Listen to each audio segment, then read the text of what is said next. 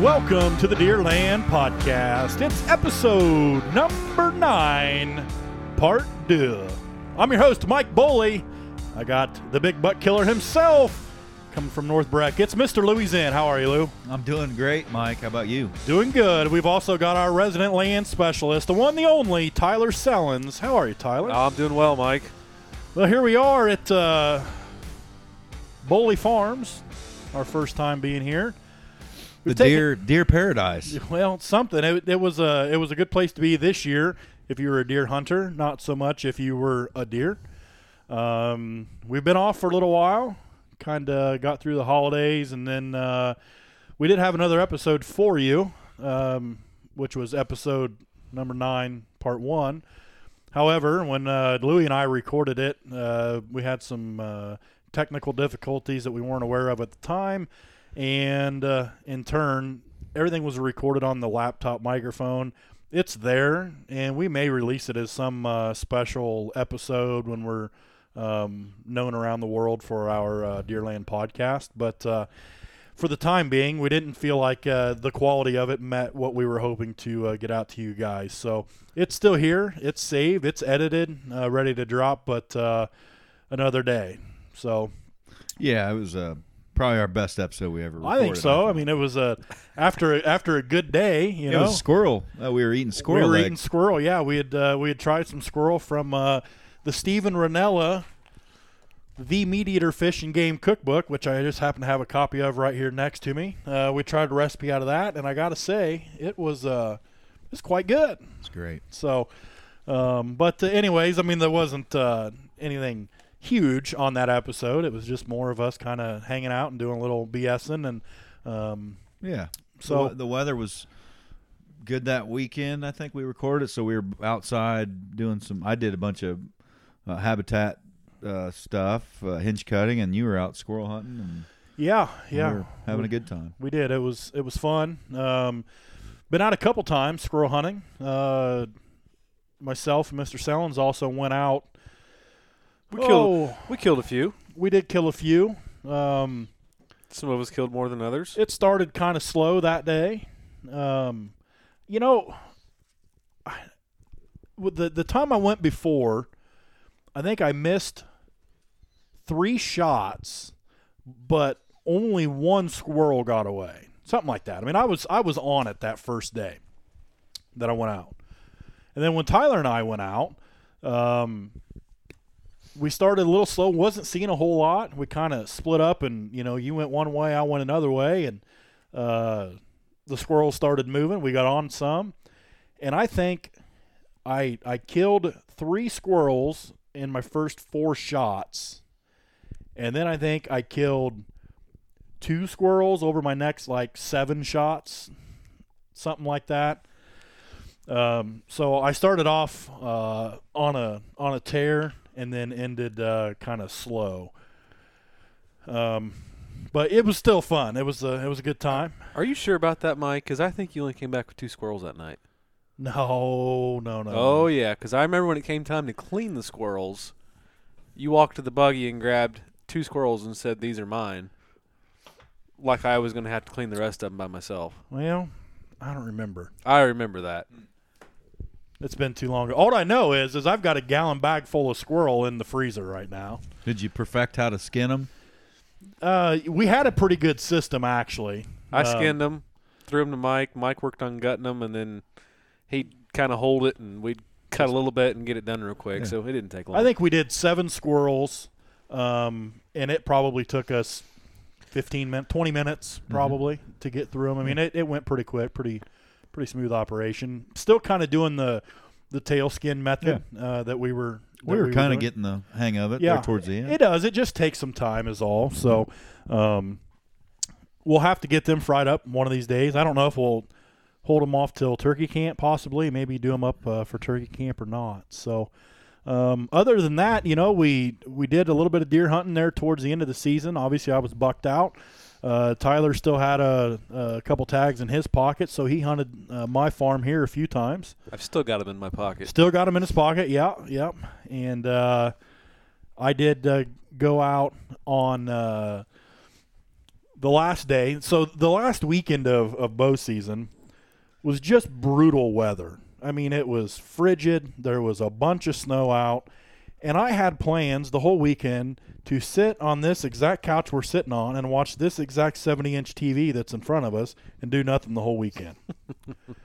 However, Tyler decided he needed a hunt, and he probably he should. I mean, we had a Uh-huh. bunch of snow. I hunted Thursday. Yep, I saw 28, yep. and then Friday I don't I think did. I didn't hunt here No. Friday. I hunted somewhere else. Yep. And then that Saturday, I twisted your arm to go. Yeah. So and, and I didn't notice the cold weather.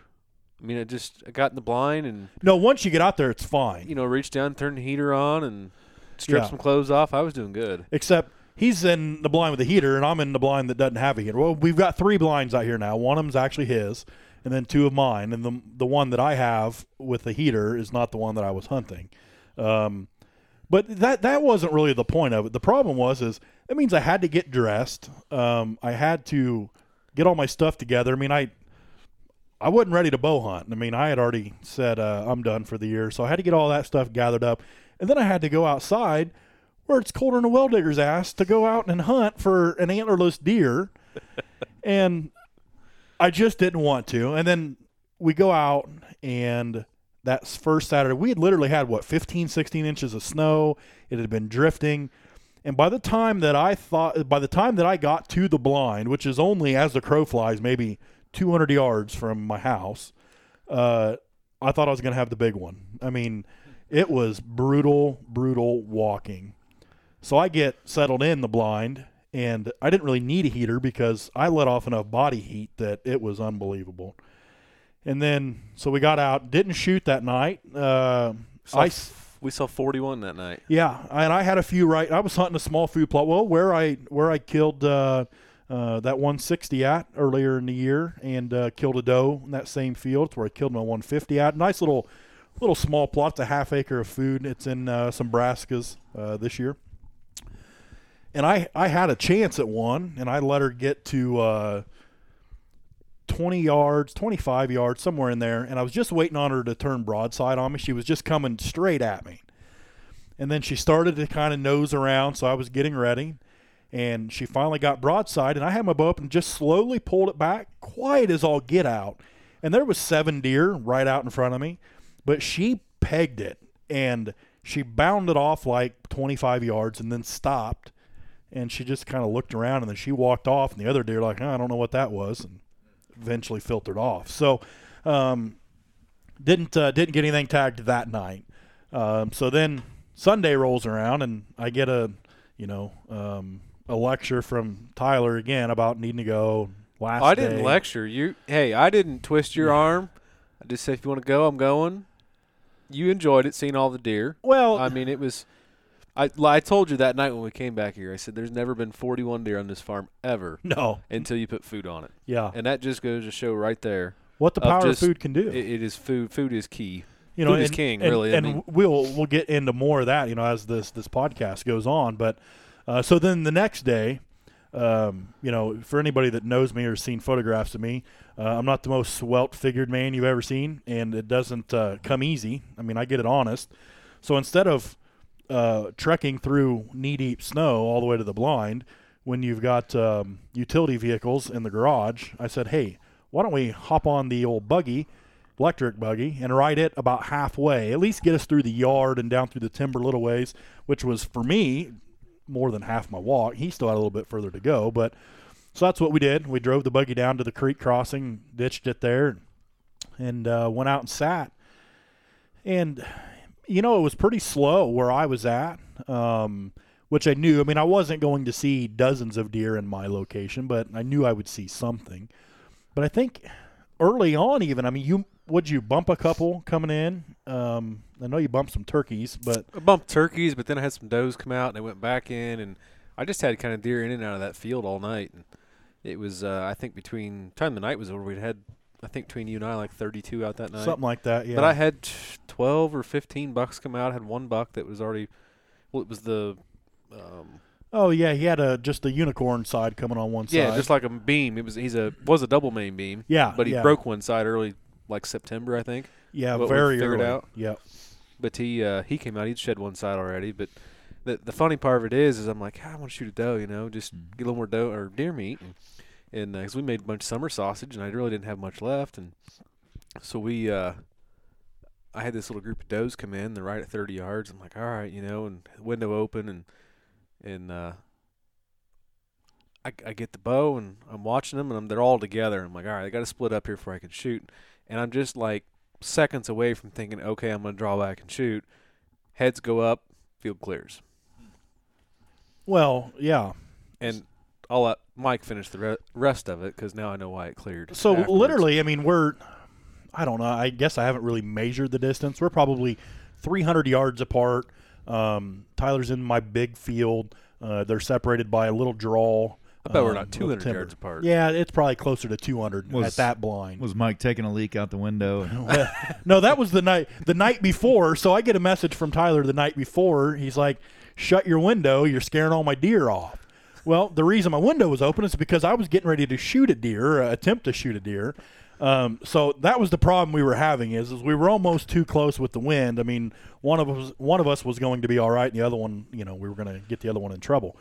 But uh, so then on on Sunday on this last day, uh, this deer come out and uh, there was a few different ones and i'm thankful that multiple uh, classes of antlerless deer came out because as i think we've talked about before if you just have three antlerless deer out there that are all the same size it can be tough to tell is that a yearling a fawn a mature doe i mean you wouldn't think it would be that hard to tell because when you get the different sizes next to each other it's clear to see who is who and that was the problem that I was running into on the night before. Uh, I had a couple button bucks that I believe were button bucks that I didn't shoot at that I could have.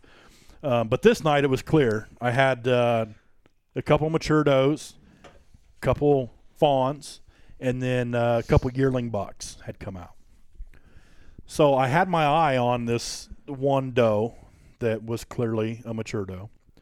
However, uh, she just wasn't working in my way, and the does, the fawns would come in and get pretty close, and so I had one window open, and then they were moving over to another, so then opened another window. Well, then the one I wanted moved over to a third window, so I ended up with all three windows open that were in front of me, not knowing what was going to happen. So at this point, I had made my mind up that this one particular doe is the one I was going to shoot. It was her or nothing. And uh, I kept waiting on her waiting on her. And obviously, I'm wearing uh, just like a long sleeve shirt, t shirt, no gloves, no nothing because, you know, it gets pretty warm. Even without a heater in these blinds, you know, it gets pretty comfortable. And so, I mean, I had uh, base layers on uh, and then heavy pants, but I like my upper body, I like to keep uh, as little stuff as possible on it just, you know, to shoot the bow. Ozonics running or Uh, no? no, no, I didn't have the Ozonics running. I'd actually already um, put the, the batteries into storage mode and you know had put that away.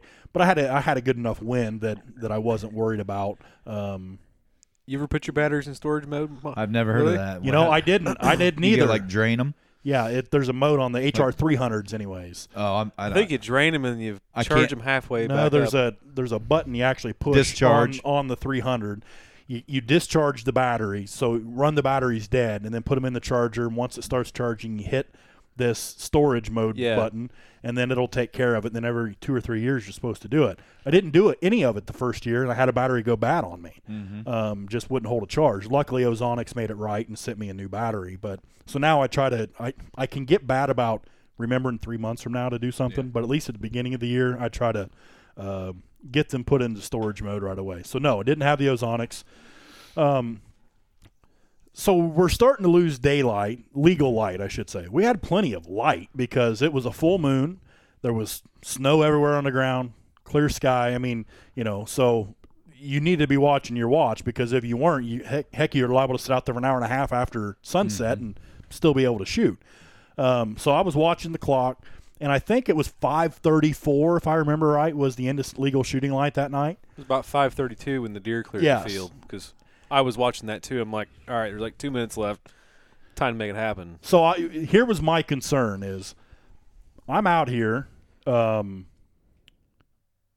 just to shoot a doe. I mean, and I guess more as it's last day of season. You know, I mean, it's going to be a long time before opening day rolls around before we get back out again. And I'd had a great year, and just kind of to go out and reminisce and and still shoot a doe. I mean, uh, like Tyler said, we could use a little bit more meat for for certain things, but it's getting there at the end of the end of the night in his shooting light, and I'm trying to wait as long as I can too because I'm thinking, what if he's got a shooter buck in front of him? I don't want to be the one to blow it.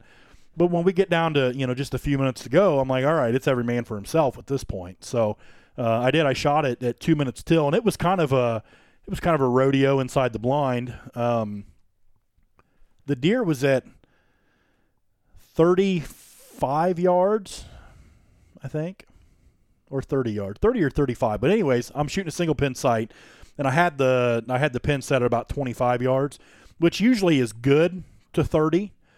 Um, but I was wanting to drop it because the deer were real nervous. You know, that night it was it was pretty calm. It wasn't super blowing, and I couldn't get the darn pin to move. And I had locked it into place so it wouldn't automatically or accidentally move. Then I couldn't remember which knob it was that moved it, and it's you know somewhat dark in the blind, and so I'm undoing all these knobs. I just couldn't get it. So finally, I said, "All right, I'm shooting a very fast bow." Um, Just aim a little high. just aim a touch high, but I wasn't going to aim too high because I They're gonna drop. expected that she's going to drop. So, um, and sure enough, she gets broadside. We're pretty darn close to broadside, anyhow. And I get drawn back, and as soon as I draw back, I mean, she knows something's up. She's looking right at me, and I didn't have a whole lot of time, so I buried it down on her and let the arrow go, and she took off. Um, the other deer kind of stayed in the field at first, and then uh, most of them ran off as well. And then one of her fawns like was stuck in the field, not knowing what the heck just happened. So I'm trying to to look and see where she goes, and I honestly I thought I missed her low. And I'm shooting a lighted nock now, which again I'll never shoot at another deer with a bow and arrow that doesn't have a lighted nock on it as long as I live. Um, so I'm I'm watching the field, seeing what everyone's doing, and I kind of lost track of which one she was as she ran towards Tyler to the south. But then I seen the deer take off into the timber, um, high jumping, um, tail was up. So I thought, well, I wonder if that was her. So I waited a little while, and it was frigid that night. I think it, the the actual temperature was five. I don't know what the real feel was, but it was below zero. It was it was cold. So I just went ahead and packed up everything in the blind, kind of closed the blind up for the year, put all the curtains back up, and uh, got everything ready to go. And then climbed down and went and found my arrow, which again, this lighted knock, it was buried under a foot of snow, but the lo- the nock was light enough it lit up the whole snow, so you knew exactly where your arrow was. Otherwise, I never would have found this arrow. I mean, not in a million years until the spring probably. So I grabbed the arrow, pulled it out, didn't look promising at all. I'm like, oh shoot, must have missed. Well, then I, you know, I'm trying to look closer inspection, so I got my phone out with a, you know, a white light. I had a green headlamp on, and so I'm looking real close, and sure enough, I could see, you know, some blood on it, um, and from the fletch, I mean, from the the broadhead to the fletch, there was some there was some blood and stuff on it, but a little bit of fat on it too. So I was a little concerned. There's a fair amount of fat on that arrow. Yeah, there was a decent amount of fat on and it some white hair. and not covered in blood by any means. I mean, it's not your your blood stained arrow, but I knew I had hit her, so I went ahead and walked back. I didn't realize that Tyler had already gone back to the buggy and was sitting waiting on me, and uh, so we went back to the garage and looked at the arrow again, got a better idea of what we were going to do, and uh, hopped on the four wheeler because the the electric buggy wasn't doing so swell with the the cold. The batteries weren't uh, holding up like they should. So we got on the old four wheeler, drove back to where uh, I last seen her at in this big field. And as soon as we pull up, sure enough, there's blood standing there where she had stopped. And and Tyler wasn't extremely convinced that we were going to find this deer. That it was, you know, based on be- the arrow. yeah, The, the arrow was. Not good. I mean, not good. you start seeing fat on there, it kind of makes you wonder. You know, and I guess we kind of went through the the same thing with the the mule deer buck too. Didn't think we were going to find that one either, and uh, so we picked up the trail, and uh, the blood started to get a little bit better. By the time we got 30 yards to the edge of the timber and got in the timber, I think you said, "Yeah, we're going to find this deer." I mean, Yeah, there was was blood easy- everywhere, Pretty easy to follow. and uh, we made it. I don't know, maybe 20 yards, and and there she was. And she probably wasn't. She was a solid 50 down through there. I thought. She was probably. I guess I. She- my she mind was- was she getting was- ahead of myself. She she wasn't very far from where we found the mule. I was going to say she was very close to yeah, that. yeah, twenty yards within twenty yards of where we found the mule deer buck in this in the same area. So, um, pretty good size. We got her drug out, and uh, again, we didn't jinx ourselves, so we didn't even bring a knife. So I had to run back and get a knife. And I was uh, even a nice guy and gutted it. he for her. did. He did. Mm-hmm. I, I will give you credit for that, which is probably a good thing because I'm I'm not the most proficient at it. I'm getting better, and it was so frigidly cold that he had that thing done in no time. I mm-hmm. mean, of course, normally I guess when you've helped me, it's been with antler deer that we're trying to save the cape, and you know, it takes a little bit more mm-hmm. time. And not with this one. We we went to town and wasn't no time. We had her done and drug her back to the house and I had just recently uh, for Christmas I had gotten an uh, an electric winch or an electric hoist to put in the garage for deer, and for some reason I had decided to go ahead and just get it installed. We had a, a good nice day out one side one day, so I just went out, hooked it up, and uh, I had also gotten a, a digital scale, hanging digital scale to put on there. So I thought, well, let's just try this out, see what she is. I mean, just for shits and giggles, I guess. So we backed her up and uh, hooked her up, 130 pounds on the nose, field dress. So Wow, it's a big deal she was a she was pretty good size for sure. Um, Best decision we made that night was Oh. cutting the deer up and getting it deboned and. Before she froze. Oh, Yeah, I she's- mean- she'd still be froze. originally, that was the plan. We we were just going to get her skinned, obviously, right away. We knew that was would be a bad deal if we didn't, and we were just going to cut the back straps out, maybe. Um, and we started doing it, and again, we had kind of a little system. I was at the table with a knife, and you know, Tyler was was cutting, throwing meat down, and I was cutting it up. And what we ended up doing was just uh, deboning it all, throwing it in, throwing it into gallon-sized bags, and throwing it in the freezer. And we'll get to it later. Uh, but thankfully we did because that's when uh, Mother Nature just went uh, sideways on us around here, and it, it hasn't really let up since until this past weekend. Yeah. Uh, it did warm up a little bit, but Negative 30, negative 40 wind chill. yeah. Um, so been brutal. it was it was bad, but uh, yeah. So we got that all done, and um, last deer of the year. I mean, I guess for me, it's uh, I killed four deer this year, which is um, about the not much more than the amount of deer I'd killed prior to that in my entire life. I mean, I just have never killed a lot of deer. Um, I think I'd killed maybe six before that. So a very successful year to me. A very fun year, very rewarding year. Learned a lot. Uh, got to share a lot of it with you know you two and also with our listeners. Um, very excited about next year. Um, what uh, what that may hold. Um, the food plot system that we've got going on here has been fantastic. Um, January 20th, which was the last day, that Sunday was the last day that we hunted. I still had a fair amount of beans in my bean plots, and I think I planted about two and a quarter, two and a half acres of standing beans, um, and about I don't know acre and three quarters, acre and a half of those still had a fair amount of beans left in them that day. Well, then we've got you know this foot and a half, two foot of snow, whatever it was, over those two weeks, and frigid conditions um, where the snow never left and the the temperatures were Yeah. below zero forever. Uh, I went back out uh, Saturday, I think it was, and you can't find a, a bean pod out there anywhere. They have they have cleaned it out. Um, It's probably the squirrels that cleaned you, cleaned you out on that. well, yeah. I don't know. You've killed so many of them. I don't. Squirrel might not around be. here. Yeah. Might not be much around. No, I think I think we still got a, a pretty healthy population of the squirrels. Yep. And the, the turkeys are still holding on. When I went out Saturday, I I jumped up a, a pretty big flock of turkeys that were out there messing around. So Yeah, we've had the type of temperatures that almost make it dangerous even for wildlife. I know- Yes. I know they're pretty tough, but you know it's, it's got to be a stressor on them. you know, and I, I was thinking about that too. That you you add in the snow. I mean, Right. that the really crusty snow. yeah, that Yeah. really makes things more difficult for them to find browse, if anything. Um, a lot of ice and just stuff that would be hard to dig through. yep. You know, to find browse. It makes you wonder what they eat if you don't have corn and beans. You I know, mean- they must just eat the trees and the. the bark and whatever they can and try to rely on some of their fat reserves and Yeah. um, you know selfishly part of me hoped that uh, i could have held some food a little bit longer maybe to find some more sheds in the area but ultimately the, the main reason for those food plots was not to go sit on top of them and kill a deer over them uh, i killed four deer this year. Um, only one of them was killed uh, in by any of those bean plots. Um, so that wasn't the reason I put in all those beans. It was mainly uh, for late season to, to help these deer when times get tough. So, um, the food is is pretty scarce right now, but we've gotten rid of our snow, um, so you know the the ground stuff's back, and it's amazing even with the snow out there how much they'll dig through there to get to the clover. They love that Whitetail Institute Imperial whitetail clover, um, so now it's back open. Um, and then inside my standing beans, I have uh, all the triticale and um, oats and wheat and stuff like that interseeded in them. So hopefully we can get uh, some sunshine and some warm days and um, have some more green food for these guys to, to be eating on. So, but Shed season has began. and You know, it, it- seems like it's early. That you know they dropped early, and then yep, I think um, most of them have shed already, which is I'll tell you what I enjoyed a little bit of. seventy five percent, maybe eighty. I don't know if there's been that I don't many. think there's been that On my farm, shed. there has. I mean, I Really? just checked cameras. It's You know, I in the last week, five to ten days.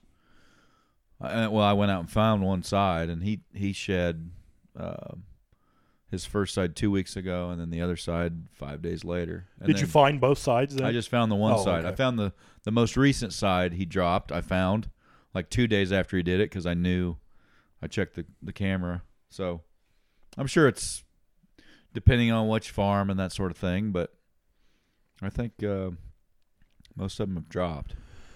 And, and here I just had uh, I don't know thirty or forty deer in the neighbor's field by the house that I was watching. Just. and, several Mhm. several bucks still holding. Wow. Um, so um, I'm hoping to get maybe get permission to shed hunt one of the spots, but I usually don't have enough time to Mhm. to shed hunt more than the areas that I want to look Mhm. at. So I don't know if I'll get to that or not. But I just got a a really cool. I'm, I'd send it to you guys. A really cool Spartan camera picture. oh yeah, two Yeah. bucks up on their hind legs hitting each other, and both of those bucks had shed. And then just previous to that picture, I think it was just a bachelor group of like five or six bucks that have been coming to the turnips every night. Uh, None of them have uh, a horn on them, and all five or six of them are bucks. So wow. Huh. I mean, I'd like to think on my place, eighty percent have dropped, but And uh, admittedly, I have still got to wait. I think it's to be safe. You still got to wait two or three. Yeah, there may be that one. And, you know, in in this area, we've got a couple, you know, decent ones that I'm I'm wanting to Yeah. hopefully have a chance to find their sheds too. You don't So- want to go out there and bump them to some somewhere else. Well, and I, I guess honestly, looking back, if there's any deer that maybe even two or three years from now that I might shoot, I would rather find the shed myself, and I don't have to spend a hundred dollars and Mhm. buy it from somebody else. So um, that's why I wouldn't mind uh, You gave how much for that? hundred dollars. And I, th- I think that's it's supposed to be. did you end up deal, but- doing it? Yeah, I did. I did. Swallowed your pride. Yep, and I, I just thought that the the animal deserved it. Um, you know, it is a beautiful shed. It's a That's the only thing that deserved it. it's a I'd sell some sell some of my sheds for a hundred bucks. I got some. I'll sell you for hundred bucks if you're if you're buying sheds. it is a pristine shed. I Yeah. mean, it's it was a fresh drop, um, and it's he's so similar that year to what he was this year. And I can't. When was that shed? Was that two years ago? Would have been the the 16 shed found in spring of Sixteen 17. found spring of seventeen. Yeah. So uh, I did it. I, I wasn't going to, but uh, and and I guess I need to be thankful that at least it was available for me to buy. I mean, some guys just wouldn't sell it. So to some people, yeah. I mean, I'm crazy for spending hundred dollars on a shed, um, but I think 20, 30 years from now, it'll it'll be nice to have it with with the mount and to have the story. And you know, the shed was found just 150 yards that way. You, know? got w- both sides or just just one, Okay, just the one side. So. cool. Um, but uh, At least you don't find them like this deer. yeah, yeah, Tyler's holding the Man, what a Missouri stud. just a giant, massive, unbelievable, massive deer. Mhm. Um, heavy, figuratively and literally, uh, a heavy rack. Um, that unfortunately also comes uh, with a salvage tag included. Mhm. courtesy of the Missouri Department of Natural Resources. Um, a tough, a tough go of it. I mean, you had a lot of history with this deer. Um, this deer had a pretty interesting fall. Did you name the deer? Heavy, Heavy. Pretty original. fitting. So why don't you tell us a little bit about, you know, the, the fall that this deer had, or even more of, you know, what your history of him was? I mean, You know, it, it probably started. Uh, it really started last year when I got pictures of him. He was a three-year-old, and it was one of those deer where you just saw him, and it's just like that first picture, like, man, that's a nice deer. But he's really going to be a stud in another year or two. It just because he had mass, a good frame to him, and and uh, you know, it was one of those. It was just I, I had a bunch of pictures of him last year, and about mid-November he just disappeared. And in my mind, I thought he's probably dead. Somebody killed him. Didn't know what happened. I didn't have any more pictures of him. And then last summer, got cameras out, and bam, he shows up right away. Only he had put on a lot more inches than what he was the year before. But um, I mean, I had just piles of daytime photos of this deer. Um, I got some uh, neighbors, friends um, that lease next to us, but you know, we kind of swapped back and forth, and I don't think they ever had. They may have at the end there. They may have had a couple pictures of him, but I don't think they ever had any pictures. But I just had, I mean, just I've got probably hundreds of pictures of this deer and a lot of daytime photos. And and uh, looking back, if I could have been hunting first of October, probably could have you know had an opportunity because I had some cameras right by stands and he was there and and uh, Dad had him in front of the in uh, right behind our shed there during uh, bow season, 75 yards. The crossbow was too far, but um, and then I gave Dad a hard time because opening morning of rifle. Was this the deer? this is the deer. Okay, okay. So so Tell this so story. the, the the deer during youth season got nicked on the back, and then November 9th he gets hit in the shoulder with a bow. Um, somebody else hit him in the shoulder, and then November 10th, I think I got my days straight. November 10th was rifle season. Yep. Opening morning, there's Yep. a camera that is probably 75 yards from the banks blind off to the west, and I get a picture of this deer that goes by it. And we talked about this on a previous episode as well. So I've given Dad a hard time about that Yes. because he he was probably too focused looking somewhere else, and the deer slipped behind him. But um, and that is the last picture I had of that deer, and then I found him dead uh, right about the end of the year, and he'd had it looked like so I, he had two wounds I knew of, and I found another one looked like somebody tried to shoot him head on with a rifle from uh, kind of in the brisket area, kind of laid that open, but I don't know if you know, I'd heard a gunshot on on Christmas Eve during muzzleloader season. I don't know if somebody hit him then because it was kind of that direction. Um, didn't find him, or you know what happened, but it, he could have just died of infection. Could have died of anything. We don't. I don't know. But And you said that he had been shot uh, in the shoulder with a bow. correct. And then your dad went back actually and, and got the shoulder from the carcass, correct? Yeah, he did. And actually, it was you know I always you always think a deer shot in the shoulder is it going to live? Is it going to die? Is it going to make it? We don't know.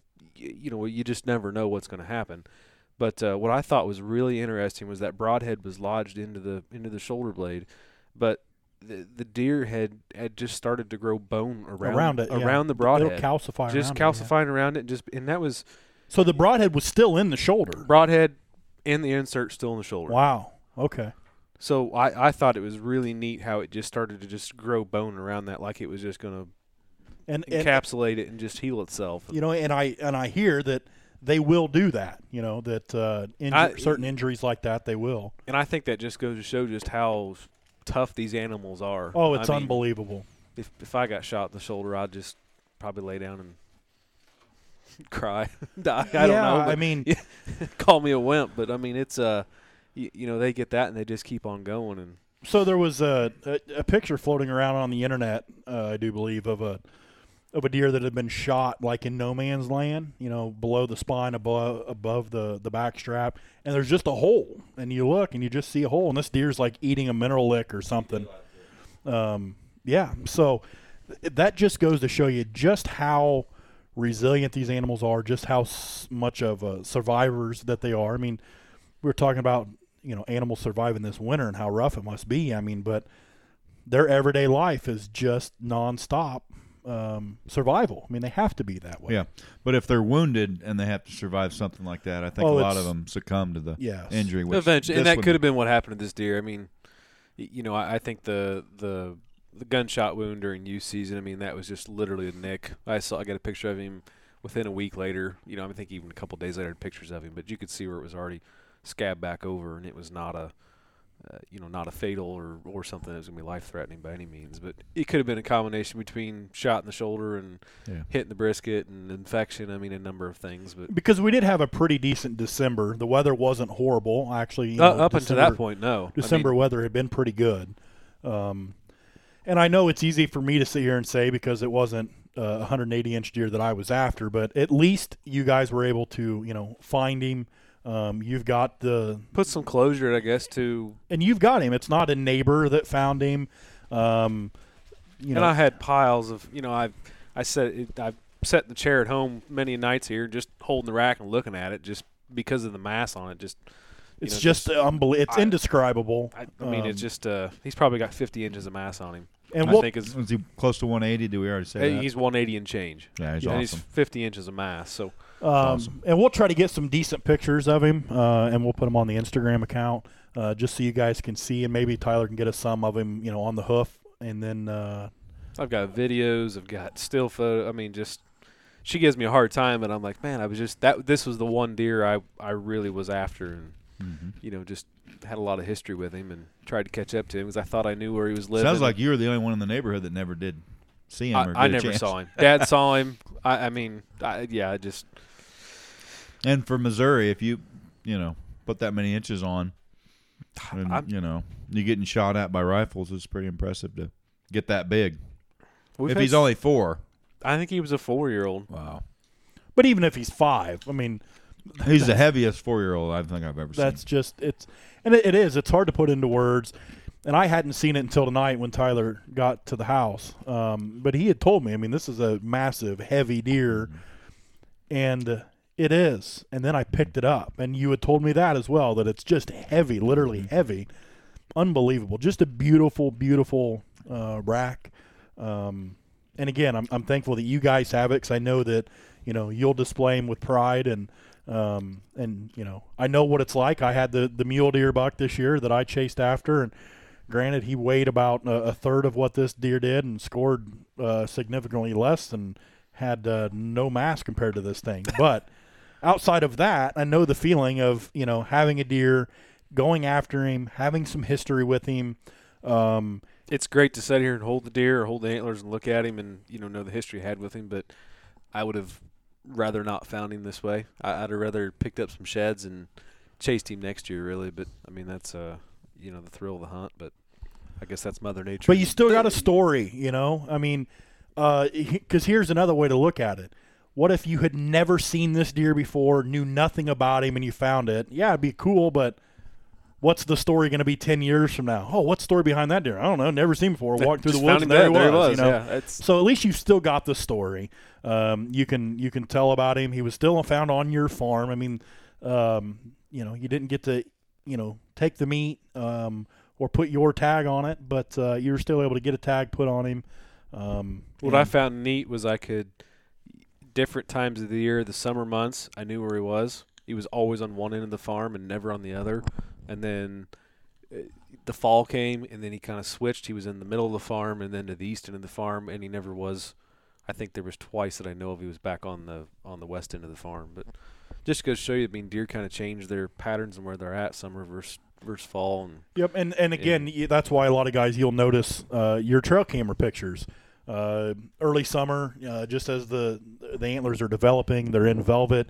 You're going to probably see bucks that uh, you won't see the rest of the year until possibly late season. You know, that maybe they'll come back late winter, um, and then you're gonna have a new crop show up. I mean, not that you'll never see those deer again, but you're not going to see them every deer or every day. I had one this year that you know, all the way through September, I thought, oh man, you know, he's with these other homebody deer. This is going to be a deer I'm going to have a chance at. Well, time October rolled around, he was just gone. I had one picture of him like October 16th or something at night uh, at a at a mock uh, rub tree that I'd put in. Um, other than that, never seen him again. No other pictures, no nothing. Um, but I'm hoping maybe this year, now that we've had a couple other bucks that were taken, maybe he'll move in and, and make this more of his home range. So, um, but no, that's that's just a, a stud of a deer, no doubt about it. Um, something to be proud of. Um, nature can be cruel. I guess that's that's just a big part of it. And, you know, I think that's a big part of why we, us three in particular, you know, we're not just hunters, but we're also land managers and habitat managers. Is we want to do whatever we can to improve our land um, to make things maybe just a little bit easier for the wildlife. And it's not just the deer or the turkeys. I mean, it's rabbits and squirrels and birds and um, you know all sorts of other things. But these guys live a rough life, and if we can do just a couple little things uh, that can improve the habitat, and yes, there is a, a, a very good chance that it may also improve our hunting opportunities. I can promise you that's not the only reason we go through all the stuff we go through is just to, to improve our hunting chances. Yeah, and Uh, you know, you talk about like the things to to help the deer. You know, I mean, you, you think about the conditions they go through. Let's think about the polar vortex that we had here this past. You know, was that last week? I think it was. Yeah, You know, last just week. brutally cold temperatures and Polar apocalypse. y- yeah, polar apocalypse there. But Mike, you had. I mean, like you were talking about your food plot. I mean, wipe clean now, but maybe that's what it took to get it him through get that. them and, through it, and you know, you could have lost some deer, Louie. I know you've Mhm. got a, you've got a lot of beans standing next to you Yeah. that there's a lot of deer using. I planted six acres, and those were gone real quick this year. Luckily, we've got farmers to the south of us that just couldn't get in the field because it was too wet in October, November, and uh, yeah, there's a lot of lot of beans and corn standing. It's like Mhm. perfect. It's like the perfect year for that. You know, like I count my blessings. Every nice young and up up and comer I've got still alive. With that, you get negative thirty temperatures, and I just got lucky to have The food sta- eighty acres of standing beans and eighty acres of standing corn within a hundred yards of some of my best bedding. It's like Mhm. it's just meant to be, you know. It's like, and then I'm finding the sheds of some of my nice three and four year olds, and it's just perfect year for having some farmers that couldn't get their beans out. Thank God. We've got the same like. I, I, I saw one of the farmers um, up the up the road, and I pulled over, and I'm like, you know, I, I haven't sent my thank you card yet. He's like, "Wha- what do you mean? What, what, what? I said, you've been feeding all my deer. Well, what, what, what do you mean? You're standing beans. There's a hundred. There's, I don't want to say hundred. There's a lot. You know, Yeah. it's a big number. they, they They- probably wouldn't they wouldn't pull ten bushel an acre at this point. I mean, no, he's like, know, oh, I guess they won't be very good if I ever try to get them out. I'm like, No. probably not. no, You know, he, he was blown away by hundred deer. No way. And I'm like, oh yeah, you'd be surprised. and they can eat a lot, a lot Yeah. more than. Yeah. I mean, you started Yeah. about your six acres is gone already. Mike, Yeah. you had two and a half back here. Yeah, you know, and our my, That- my that- deer numbers, my resident deer numbers are pretty small. You know, we try to keep it that way. Um, but the the neighborhood still has a good amount of deer. But I think by the end of this winter, by the time this polar vortex hit, the word was out, and you know that's why we were seeing all these deer out here. So We had the same thing in Missouri. an average of 30 deer, I would say, had had a couple acres of beans wiped out in 10, 12 days. I mean, Yeah. just no time. There, there's, uh, I I mean, just south of us, there's probably 100. and- Well, I guess there's more than that, but in total around us, right there, there's probably close to 500 acres of beans still in. Wow. But there's one field that's 90 and another 20, and I know they've just been, they've had to been piled into it because Yeah. you Yeah. drive, you drove down the road and you looked, and it's like there's not one deer track alongside the road, and it's like you, you They're just know there. where they're all They're at. all there. Yep. Yeah, they're huddled up in a, you know. Then they're probably probably not laying or bedding in places you'd think they are because they're probably Bedded- just bedded close to the food. They're just bedded right next Right. to it. They don't. They're not traveling distances to go. They might not even. They might sacrifice the thermal cover for the food. you so know? that's something uh, that last doe that I shot when Tyler and I were blood trailing him. Uh, we got into this this strip of timber, and sure enough, what did we see?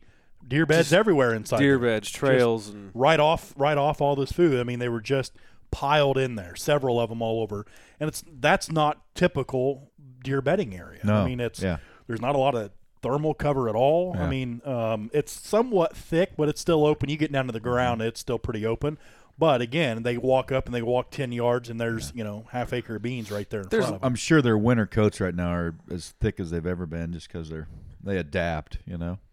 and there was a lot of browse. I mean, they're going to browse inside there. I mean, 'cause Yeah. literally, Yeah. I mean, literally, those deer are bedding 50 yards from the food. Right. I mean, where the food was, and where Mhm. the beds are, was 50 yards. They're up, you know, browsing around in there, and then they come out during the day and go back, and Mm-hmm. and uh, that just goes to show you the power of food. You know, I mean, a lot of people when you know you watch the TV shows, you know, a lot of people anymore late season, especially in Iowa, you know, sitting over standing beans and a foot of snow on the ground, you're gonna have some opportunities there, and that's and I think that's even with bow season here in Illinois. I mean, that's a if you're, you know, the rut's the rut. Deer are going to go, but you never know where that deer is going to be. That target buck, if he's going to be on the east or the west in your farm or in the neighbor's place. But when you get food in there and they're a slave to their stomach, you pretty well know where those deer are going to go. I mean, once you get a Yeah. pattern and figure out where he's at, that's where he's going to be. And you know you you can use the food plots if they you know for for the hunting aspect of You know, it to, tar- to target deer. I mean, it's when you have a, a, a desirable food, as in you know beans, um, and then you have the the conditions that uh, make them a necessity almost. I mean, granted, they would always like to eat the the standing beans all winter long, but you're at a point now where they don't really have many other options. So uh, it can it can bring in a lot of deer from a lot of different places. I uh the last podcast we had that mysteriously didn't work out Yeah. so good. Uh, that day I I had went down and just did a little bit of thickening thickening up of an area that had a bunch of just young maple trees Mm-hmm. and um, Hinge cut a lot of them, but also just cut them completely off and laid them down. And then, you know, we did the podcast. We ate squirrel legs until we our guts exploded, and uh, had a couple adult beverages. It was a that was an awesome day. It was a good night. An even better podcast. Yeah. a lot of people will probably never hear it. you never know. that Uh, explains why I didn't get recorded correctly. Yeah, that might might have something to do with it. Um, I'd listened to a after that. I'd listened to a podcast and uh, they were talking about you know the the mysterious hinge cut and if it's good, if it's bad, when to do it, and a lot of guys were saying if you see a good cold front coming through, and you don't have a lot of grains, beans, corn like we do, or even brassicas. That's the perfect time to lay a bunch of trees down on the ground because All the, the, the buds Yep. the buds of those trees it's it's like like a bean pod you know it's has way more uh, you know value to it nutritionally.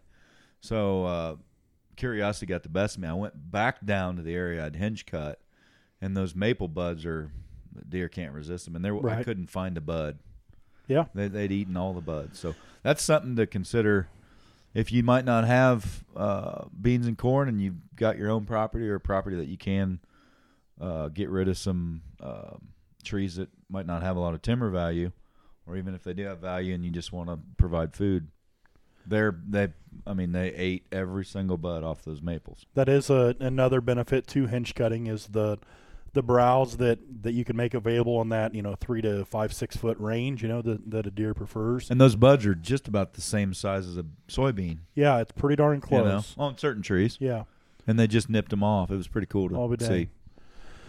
Yeah, and I mean that's the thing too. I mean, just because you have beans there doesn't mean that's only what they're going to eat. I mean, they're they're deer is a browser. I mean, they're naturally just a browser, so they're just gonna they're gonna eat beans, maybe the primary primary source, but they're still gonna be well, bunch and of I, I, there. I so- did some joking you know throughout the fall hunting.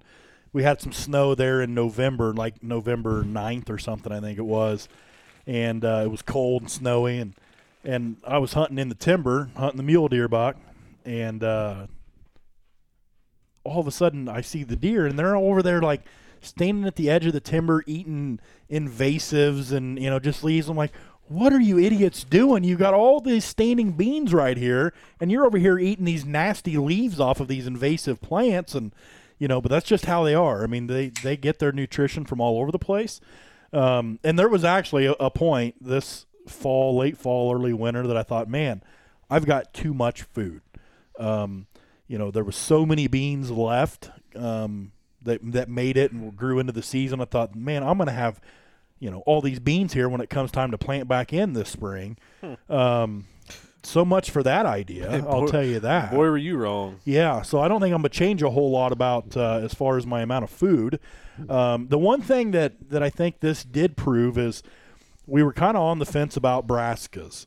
Um, in this area, this immediate area, and some guys had tried them. Some people have tried them uh, off and on throughout the years and had uh, not very good results with them. So I decided to still try it a half acre, and I I've got a smorgasbord. I had some stuff left over. I, I think it's uh, Mike, I think you had ten tons of forage in that half acre. oh acre. it was acre, unbelievable. the way it looks. I started with Pure Attraction, Whitetail Institute Pure Attraction, and uh, it looked like it was coming on a little slow, and we weren't seeing the brassicas we were wanting. So then I had another bag of it was either tall tine tubers or beets and greens. I don't remember which one. 'cause I put one there and one in the power lines. So we threw that in top of it, and then Tyler's like, "Well, you know, you could probably use some more oats in there. You know, they're hammering these oats." So then I went in and put some oats in it, and then I had also uh, seeded in a full rate of Imperial Whitetail clover for next year.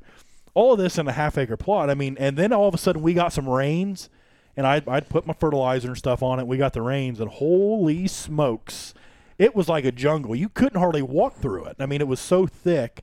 Radishes Um, are a foot long, and the the turnips look like softballs. And just so thick. And the deer were in there even early season, hammering them oats. Um, well, obviously, I mean, I shot that doe there uh, October 12th or something, and I shot that 160 there November 3rd off that food plot. Um, it's doe bedding next to it. Um, you didn't see quite the numbers there as you would in the beans, um, but they were still there. And when the snows came, they were digging through. Well, even the day that I shot the that last doe, hunted those two days, it was so neat to go out and watch them. And it's they're almost like a snow blower. I mean, they get in there with their legs and they just start digging so fast, and there's just snow flying everywhere. And then you know they're pulling the leaves up and pulling some of the bulbs up and eating them. And um, so when I went out Saturday, it was warming up, but we still had a lot of snow on the ground. I was just trying to get an idea, uh, do a little scouting, see how much food I had, and do some scouting, see where all the main trails were, and get a better idea of you know how the deer were coming in and out. I went and checked that field, and sure enough, I mean they had been in there as well, and just you know eating at the bare dirt in a lot of places. Um, so I I don't think that I can not do brassicas again. I don't know if I'm going to do a full half acre, um, since especially since I've already got the the full rate of clover in there. What I may do is I may do a quarter acre uh, of brassicas and a quarter acre in clover, and then just rotate those back and forth. Um, I'm not sure. I'm not sure how I want to do that yet because I I believe that uh, you can only do brassicas a couple times in a row before you need to. Uh, They need nitrogen. Did you put any nitrogen on your? yeah, Yeah. yep, yep. Uh, I had done soil tests and, and Yeah. had everything that I needed, and it showed. And Yeah. it showed. It Yeah. really did. Yeah. So I'm seeing that too. That that's the thing. I think a lot of people, you know, they put food plots in, and i- in the number one thing that most people neglect to do is take a soil sample and apply the right amount of fertilizer for what you're doing. Yeah. If you don't do that, and your food plots, if you just go till the dirt up and throw some seed down and say, "Well, it didn't work, didn't Yeah. grow," you know, seed was junk or this, or blame on everything else. If you didn't start from the basics, Yeah. why should you have, expect to have any results? Well, you can get you can get a brassica to grow in your driveway. yeah. But it's just But- to, to how many and what to what And size. how you know I'm seeing like giant bulbs, and then I'm also seeing the deer just devour them here in the last two three weeks. You know when it when it went from like negative thirty to then it warmed back up. Last week we had 56 50s, degrees yeah, on almost a hundred degree right, change. crazy. That's when they just absolutely pounded them. And I put I planted corn there. I put a bunch of urea over the top. Actually, I put I I put urea tilled it in, and then I put corn. The corn didn't make, so then I, uh, you know, top seeded it, top dressed it with radishes and turnips, and I mean, I'm talking bumper crop, you know, and I and I credit it to the the urea, the nitrogen. Well, and and and expanding on the the point that Tyler just made, you hear it everywhere you go about the importance of um, getting your soil sample, making the correct amendments, whether it be the lime to get your pH right, you know, the fertilizer, the NP and the K that you need. Um, that is a step that's over often overlooked. And so what I did is, you know, my all my main food plots I did. I tested them all, did everything as I was supposed to, and I I was lucky because my food plots had prior uh, had been in row crop commercial row crop production for several years, and uh, the prior uh, tenant that uh, I had rented it to was very good about you know staying up on things. So my pH one field was six eight and one field was six nine. Um, so I'm starting out very good there. But however, I still did go through and apply the, the correct amount of fertilizer, and my plots all took off. They were slow going. Um, a lot of these, like the clover and stuff that I planted, I planted May 15th, so I planted it late. Um, but once it got going, the weeds were everywhere. But I just kept mowing it, and then we got some rains, and then finally everything come together, and it just took off and looked fantastic. The point of this whole rambling uh, deal that I've got going on here is in my power lines, I opened up the power lines, a, a little half acre spot inside the power lines that had gone overgrown. Opened that up, um, did a soil test there, and got that back. And I think the pH was like five It's way low. It needs a, a ton of lime. I just needs more than a ton. It needs a couple tons of lime actually. But I had a, an extra bag of um, a Brassica blend. I don't know what it was at this point, and I had bought it the year before and didn't use it, so it needed to be used. So I just went ahead and threw it out uh, to see what would happen. And I think we also put. Uh, I had some leftover um, oats and triticale when I had top seeded my beans, so we just kind of threw all that out there as well. And it grew some. Um, there was some green out there. Some of the brassicas did make um, did make bulbs. Um, the ones that I have seen are more uh, just a touch bigger than a golf ball. Um, so they didn't get very large. They didn't come in real thick. And essentially, I, I planted the same methods. You know, I disked up and prepared the seed bed the, the same way, packed it. Uh, the only difference was is I was planting into soil that needed amended, uh, needed the pH brought up, and also needed you know fertilizer, and uh, the results just weren't there. And so going forward, uh, I'm going to have to figure out what I'm going to plant there, and then how I'm going to go about uh, amending the soil to to make it right. Um, in the short term, I will probably um, just keep it cleared out. Maybe throw some uh, some oats or something out there just to keep something there, but something that's cheap, affordable until I can get a plan of how I'm going to get all the lime brought in and get that incorporated and uh, really make it a you know an actual good plot. So um, th- that that is it. Just goes to show so many times you know you see these bags throw and grow, shade tolerant, what whatever. You're going to get out of it what you put in it and you know spend the $15 to have a soil test done and then do what it says. I mean yes it's going to cost you money but the seed's going to cost you money. You know, your time is costing you money.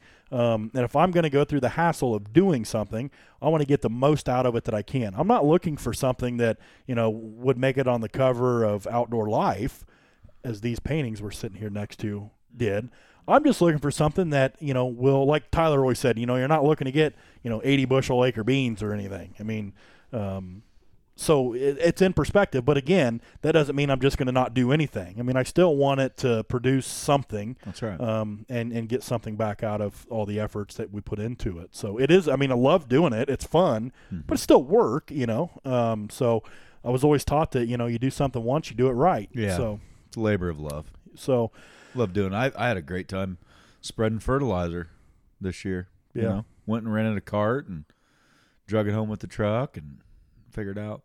I didn't have a whole lot of experience with those uh, fertilizer carts, and I, you know, now I have something I can say. Yeah, I know a little bit about them. yeah. I put I I fertilized all my clover this year for the first time ever. Oh really? Uh, typically, I never did that. But that's something you And don't necessarily have to do every at least nitrogen. Not not every year, and but that's where I'm at this year. Um, now that you're talking about that, is you know this will be year two for my for my clover plots, and I don't know if I need to go put you know some P and K on Mm-hmm. there, um, or if I can just let it ride, because I again I'm all for putting on there what it needs, but I'm not all for just putting on there something on there that's just you know throwing Uh, money to the wind. I mean, I got a soil test before I planted it. I seeded it, and then I went to the fertilizer place and said, "Here's my pH. Here's my soil samples. I just planted clover." Of course, th- they've got more experience with cattle, you know, guys that Right. are in pastures. But they said, "Here's what I would do." I said, "Load me up," and they loaded me up with uh, potash and DAP. Is that what it was? Probably. and uh, sent me home and I hooked it up to the tractor and spread it and I I mean the clover just exploded. Of course it got a rain on it. At the, the rain's a time. huge a, Perfect. a huge part to it.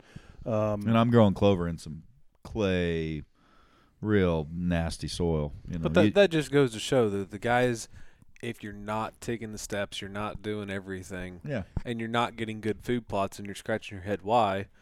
Yeah. Sit back and look at your process of what you're doing. If you're missing a step in there, that's your problem probably. Yeah. Some I, of the mean pe- that's yeah. if you're gonna you know if you spend the money to go buy buy a piece of ground and you know spend the money on the seed and, and you spend all this money and everything, so you go spend 150 bucks on fertilizer to make your plots grow like they should. I Yeah. mean it's it's money well, well, well, and I think a lot of guys just throw it on the ground and it looks good, but the deer it, just because it looks good doesn't mean that the deer like the taste of it, you know. No, and I think I spent three hundred and fifty dollars or something on fertilizer to do about five acres, four and a half, five acres.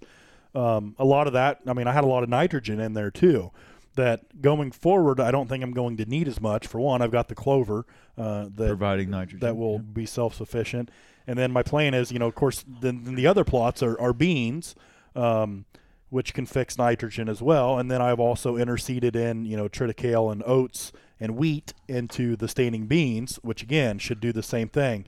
Um, I'm actually, I was just thinking about today, uh, I need to pose a question on uh, Growing Deer's Facebook page or something, asking them about the buffalo system because Dr. Woods has talked about how he's got fields that he has done this, and essentially that's kind of what I'm doing is a modified version of it, where you're planting beans on beans on beans with a uh, a cool season grass um, in the you know in between. So that's kind of your crop rotation is your uh, uh, it will be cereal rye is what I'll eventually go with.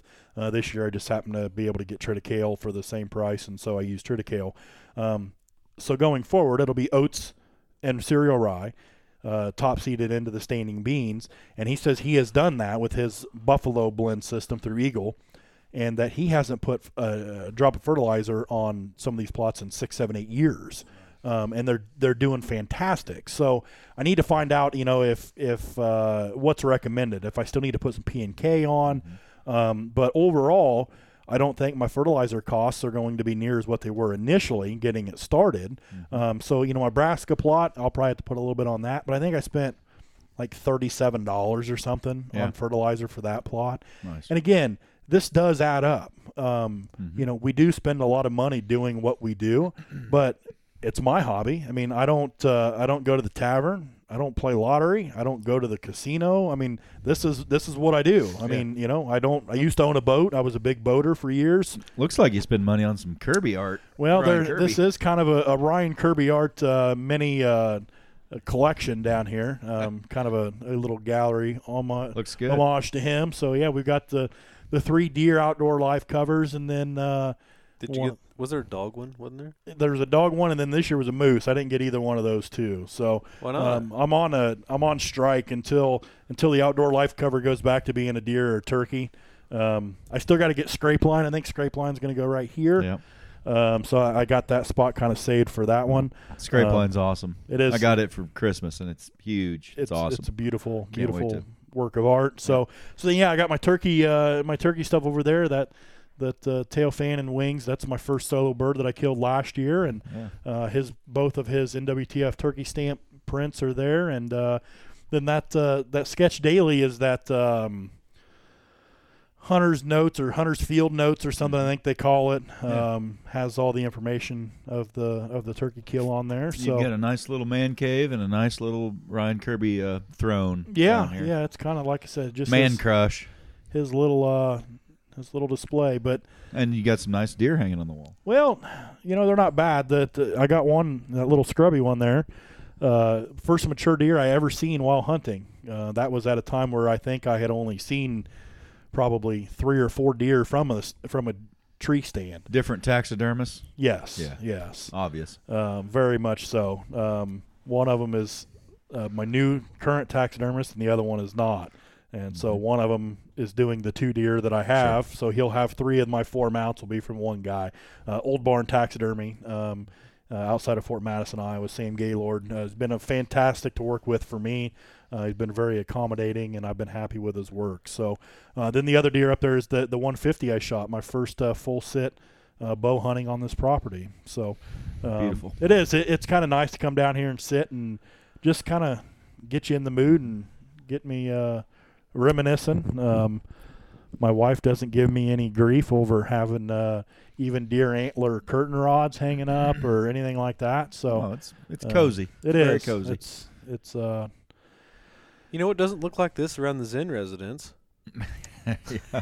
It will soon. We've got some. We've got some something in the making here. got some new ideas coming down the Got- pike. Got some, got some stuff going on that I think be a be maybe even a little bit better accommodations than the you know the Deerland headquarters Yeah. out in the garage. yeah, We might have something a little better. We I might even just build a studio for us. You guys don't even know. You, Oh, you wow. are you finishing off in the garage? Ah, we'll see. There's Yeah, ni- we'll nice see. room there on the south end that would be uh, got- kind of a trophy room, man cave. yeah.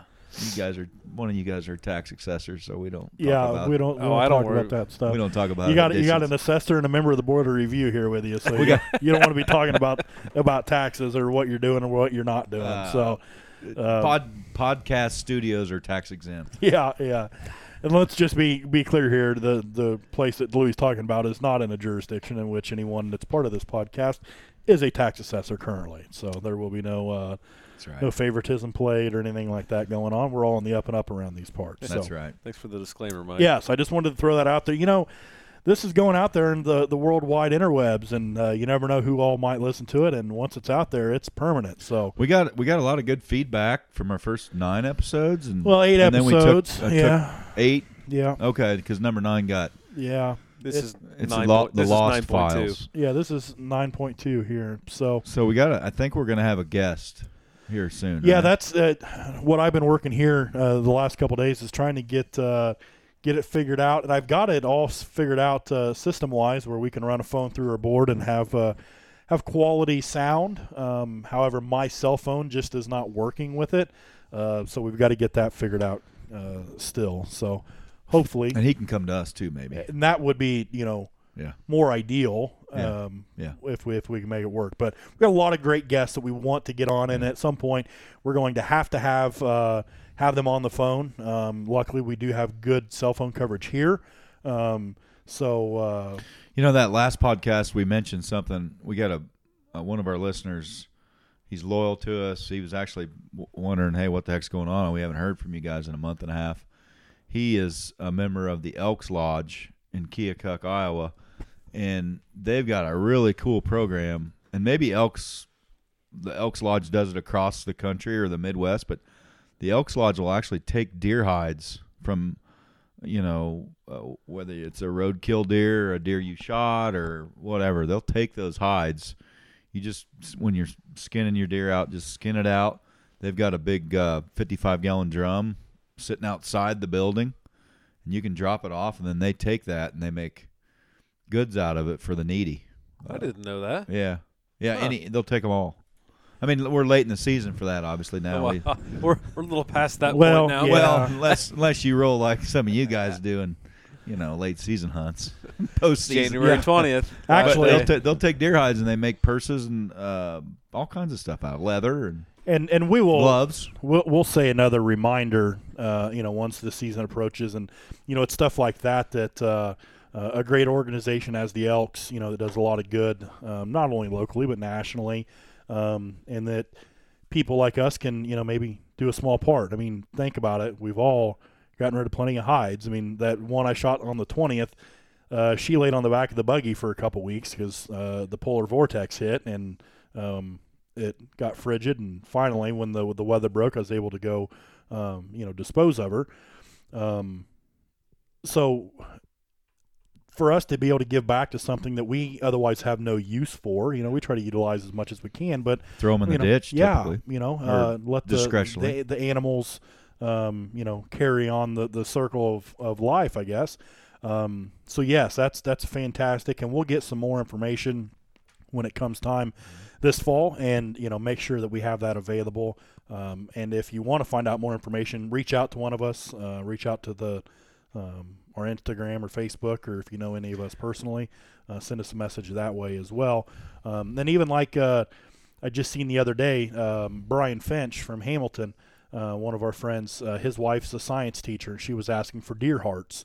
Um, So the mule deer buck, uh, we saved the heart for her, and Brian stopped by and, and picked it up. And uh, here, after the winter break was over, that she did her experiment, and she just had some pictures of it the other day. That um, I don't remember how many hearts she had, like 20 hearts maybe. Cool. Uh, they had some pig tongues and stuff like that that they were able to dissect. And, Cool. um, I actually wanted to eat the heart. That last doe that I shot, I wanted to take it eat it. I've never ate one, but I, I want to. So next year I will. Um, but uh, yeah, I but I would over me eating the heart, I would much rather you know some junior high kids get a chance to you know learn something from it, and um, so yeah, Cool. I've never tried deer heart. you know, it, I haven't I either. haven't either. But the more I, you know, follow Steven Rinella and some of these other guys, I mean, they truly, honestly say it's one of the best cuts you could ever have. Yeah. And there's several different ways to cook it. Um, so I definitely want to try it. Um, you know, as far as the innards go, I mean, I love chicken livers and chicken gizzards. Mhm. Um, Walt Tyler's dad has has helped me clean a couple turkey birds, and and he has he has gotten the the liver and gizzards for me, but I never did cook them up. I got them in the freezer. I just I haven't. You know, there's not much there. I mean, I'm type if I'm gonna fry something up, I want to make a batch of it, and I just haven't thawed them out and tried it yet. But There is a shelf life on those. Yeah, yeah. So um, I had a bad experience. I mean, I love gizzards. I had a bad experience with a gizzard once in a restaurant. Really? wasn't cleaned out. oh no, Took a bite of it. oh and no, I noticed it wasn't just gizzard meat. It was corn and yeah. chicken poop, and it was green. Spit it out, and it was green. Yeah, it was They forgot to clean the gizzard out. Yeah. hadn't been cleaned. You kind of got to cut that gizzard and open it up, pull that. Yeah, it wasn't. But it, you know, it's fried, so you don't know. You No, you don't know it it until it's and- too late. But and then you're Uh, eating corn. I mean, it's cracked corn. I'll be re- I damned. remember biting down. It was like this wasn't a rock, I guess. Haven't tried one this since. is like cracked corn. It didn't scare me that bad. I mean, I like chicken. I It say was it's going to take itself. more than that to keep me away from a chicken. it was at a restaurant. I mean, KFC is where I like to get my gizzards if they still get them. You know, when we were young, when I was young, that was always the big thing. I think it was Thursdays, um, Tuesdays or Thursdays. They had the liver and gizzard special, and Oh man, man, they were good. I'll tell you, Love one it. of the best places that I get them now, uh, Chester fried or Chester Fried Yeah. County Market in Carthage. Oh yeah. Um, a lot of times I can call ahead and just order some up, and Mm, Locker in uh, Just- Cahokia. pop them. yeah, they Yeah. have Chester Fried there too. Yeah, they do. Um, but because I think they cook theirs with the, like a convection fryer or a, Mm. like It's a, not real greasy. It's Yeah, just a it's- nice. and it, it helps tenderize it too. Yeah. because that's the thing with with chicken gizzards is you know they can be a little tough. Mm-hmm. Uh, there was a place in Mount Sterling and down in Brown County uh, that I'd go to. They'd have them on the buffet, and they they pressure cooked theirs, Mm-hmm. But they almost pressure cooked them too much and almost Mm. made them like too tender, I Oh, guess. yeah. um, but uh, man, they're good catfish bait too. Hard to beat. I've never had uh, a turkey gizzard. I had neither. I had neither. But Got to be a little bit bigger. they are they are bigger. Yep. Um, so speaking of turkeys, uh, Turkey season. I just sent out We're uh, a just waiting message to our, our group chat. Uh, this Monday, February 12th, uh, is the final day to uh, apply for third lottery Illinois turkey season or turkey tags. So Mm-hmm. uh, if you're wanting to get uh, a second tag, or if for some reason you hadn't uh, got one the first two lotteries, or you just forgot, you've got until this Monday to get your application in. Then I think uh, over the counter. March then I 12th will be over the counter. So I put a reminder in my phone so I can try to go to the farm store on the 12th first thing and, and hopefully Yeah. pick up a third tag that You, way. s- you you even gave us the numbers as far as what's left. I did. I did. You have that handy there, Lou? Or Yeah, it's on the Deerland uh, thread here. You've got uh, remaining tags after second lottery by season. 112 tags are available first season. Only seven tags are left uh, for second second, season, season. yeah. 84 for third, 161 for fourth, and 178 for fifth. So yeah, there'll be a ton of uh, probably a lot of fourth and fifth will be Fourth and left, and, maybe a couple first season. First. Um, that's what I put in as my my first priority for this third lottery. was first season's the only one that doesn't have a weekend. That's right. That's right. But it's opening day, and you know Tyler has passed that on to me that you know you got to hunt opening day. So uh, I always try to get out there. Just something about Me and Tyler day. will be out here opening day. Yeah. Well, and, and Walt and I I just texted Tyler's dad. He just responded to me a couple minutes ago. I was reminding him about uh, the season, so he's going to get his application in as well. So, yeah, I think Tyler he's already got uh, opening week planned out of who all's coming over to hunt and where all we're going to go and how many birds we're going to kill and where we're going to sit at and set up on them. So. Here on Bowling Uh, Farms. Yeah, yeah. You you were telling me about when we were squirrel hunting. Well, you go here and I'll go here and we'll put Dad over here and I don't remember that. Well, but what the heck, you know? I mean, we all got first season tags, or hopefully will. Um, I mean, I got landowners too. the number of turkeys around this place, I know where I'm going to be. there are there are plenty of turkeys. That's that's for darn sure. So, um, you know, it, I, it'd be awesome for me to kill three turkeys. I've never killed more than one in a year, so um, we'll try to shoot for two. Um, but uh, it's coming, man. I mean, it'll be here before you know it. Yeah. I'm already starting to get out of the out of the mood of like watching deer hunting shows and stuff, and kind of starting to creep towards doing a little turkey watching. I always try to make sure I save all my turkey hunting episodes throughout the year, and uh, come back and watch them. And there's also another thing, uh, the Pinhoti Project. Uh, it's a YouTube uh, feature with I think his name is Dave Owens, um, and I come ab- across him through the the hunting public guys this past spring. he's a huge turkey hunter. He's killed turkeys all over the country. This year, he decided to make it into kind of like a, a a full season of his turkey hunts of everywhere that he was going, um, and he hunted, you know, from early season Florida to late season in Maine, uh, all over the place. Then this summer, he went through and edited it and released all the episodes. And I remember how many there were 40 some episodes, maybe. And I haven't watched any of them because, again, they were dropping in July and August when I'm thinking deer hunting. Sure. So that's something to check out on YouTube. It's called the Pinhoti Project, P I N H O T I. Um, and uh, the dude's really, he's a cool guy to watch uh, and heck of a personality. And I don't know, maybe I'll reach out to him, see if we can't get him on turkey season time and Cool. do a little talking to us. But uh, yeah, that uh, that is coming. Um, I'm looking forward to turkey season. so am I. I mean, For Uh, anybody that's uh, hunting Florida, I think that opens first tomorrow, March 2nd. I was just looking at that, South Florida. So Hmm. it, uh, it'll be here quick. You know, it's it's uh, just a few weeks away. So um, it never ends. You know. Yeah, it's just anybody got any trips planned anywhere? No. Louis? Florida. Mike? Florida would be nice. Yeah. Yeah. yeah. Sure would. Sure would. One of these days, maybe we'll get to go. I think we're going to head to uh, a bunch of the guys from Whitetail Properties going to head out to Kansas for a week or Oh, four cool. or five days and Mm-hmm. just do a group hunt, kind of a fun little deal. So Cool. go there, and I wouldn't mind slipping up in Nebraska for a day or two myself, but or three or five. But Yeah. And I, I plan on it. I mean, it, it's a personal goal of mine to obtain my Grand Slam, a Turkey Grand Slam. So I've been looking at uh, at some Merriam hunts out west. I just there's a couple places that I had in mind. I'll probably go with an outfitter. I don't know yet. Um, we'll see. Um, but uh, I'm not quite ready. I don't think this year to to venture off. I need to get a little bit more uh, experience under my belt. So. Sure. Um, but eventually, yeah, I'd like to take a take a western trip each spring, and um, you know, even after I get you know the the Rio and the Merriam, um, still go out there. I mean, Yeah, just yeah. just I see mean, the country places- and get away. And Ty- Tyler and I have been able to hunt out west and get our Grand Slam, and there's places I would just love to go back to every single year. Yep. You just time and family and you know priorities is no, and I changes. think it's it's something that you know going out west for a, a big game hunt in the fall.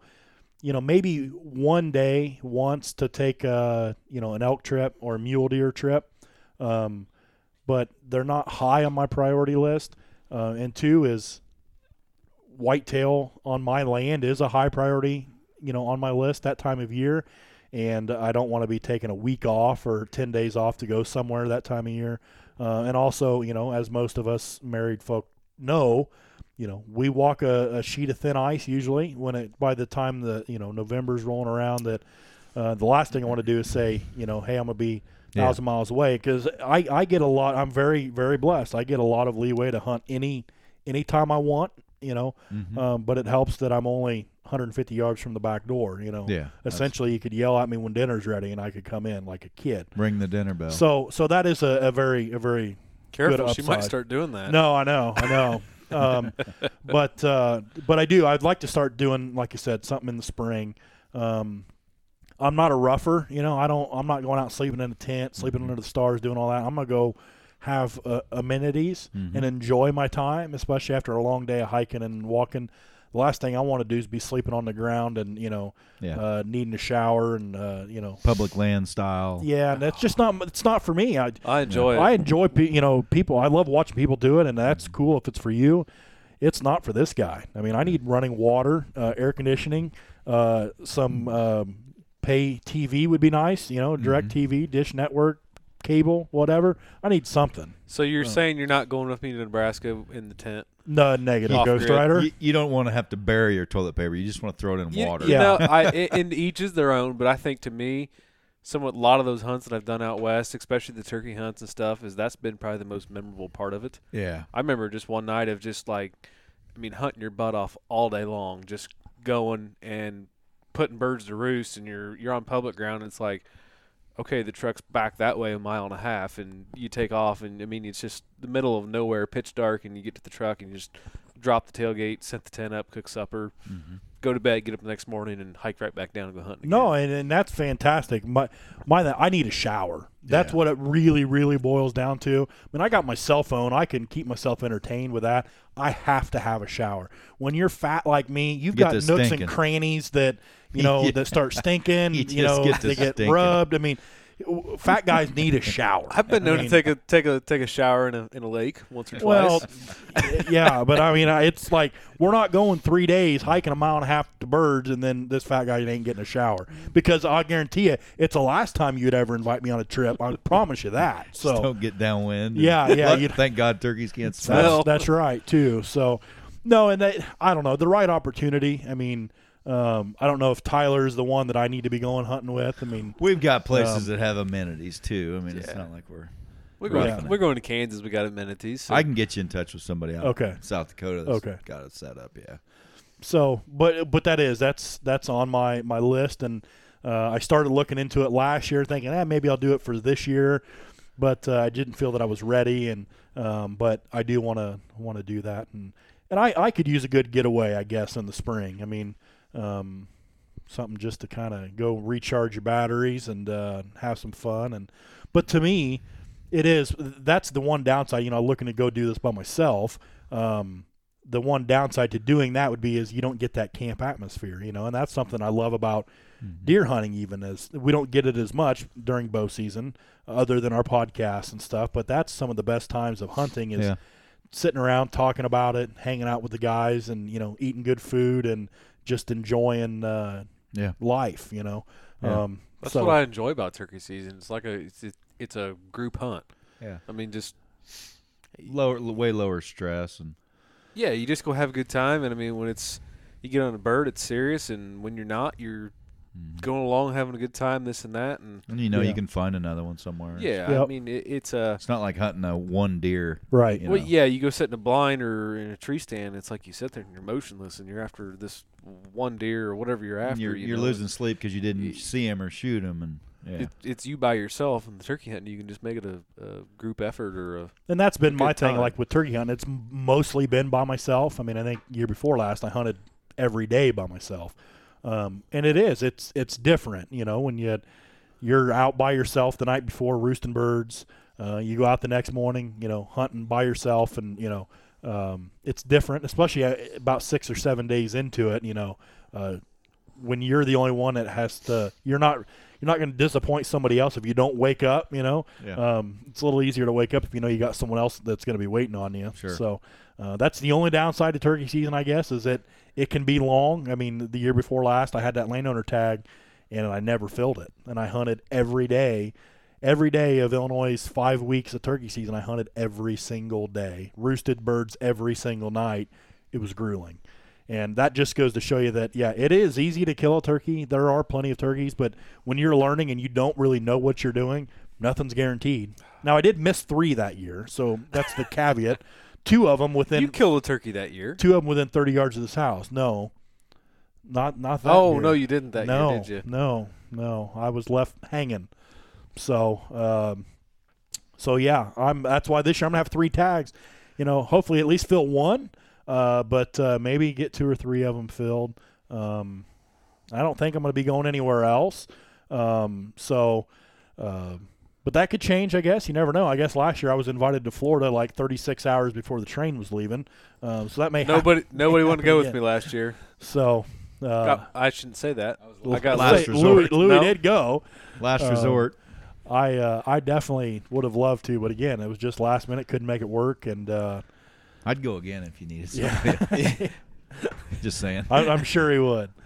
So, anyways, I you know I felt like there was some other stuff we were wanting to talk about while we were here. It's been so long that uh, we haven't been on uh, on the air with anyone, but uh, it was a weird. I know for the trappers out there, it was a weird season. Was it really? weather. Okay. Yeah, because it was hot, cold, hot, cold, and their f- traps were freezing up, and then it would rain, and then it was too muddy, and uh, my trapper absolutely killed the raccoons. We killed, trapped and killed forty raccoons this year on my place in a matter of seven days.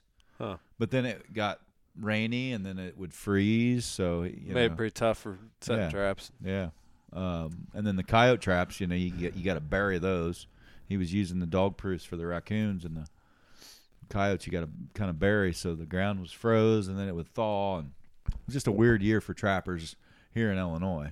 And that's something that I'm going to look into doing next year. Uh, I was talking with Eric Van Alsdahl, a friend and my banker actually, and we had a meeting a couple weeks ago, had lunch together, and he told me he was getting into it and running a few traps, and uh, gave me a, enough confidence. I think it's something I'm gonna I'm gonna give it a shot anyhow. I don't know how successful I'll be, but um, I can't uh, get rid of any less animals than I did this year because I didn't do any trapping. So um, the raccoons definitely need uh, some attention. They are just um, bumper crops of those things, and you know they're just Well, we're turkey hunters, so they're nest predators, something Yeah. fierce. The, the Egg eaters. yeah, and they're taking our their their the farmers hate them because they're ripping down the corn. Yep. And then if you're planting corn for deer, they're ripping Yeah. ripping all the corn down for the, the you know for the you're planting it for the deer, not the raccoons. Mhm. So yeah, there's there's definitely plenty of uh, plenty of raccoons around and, and possums too. So um, that's something that that I look forward to uh, uh, talking about on a future episode and gaining some insight myself, and then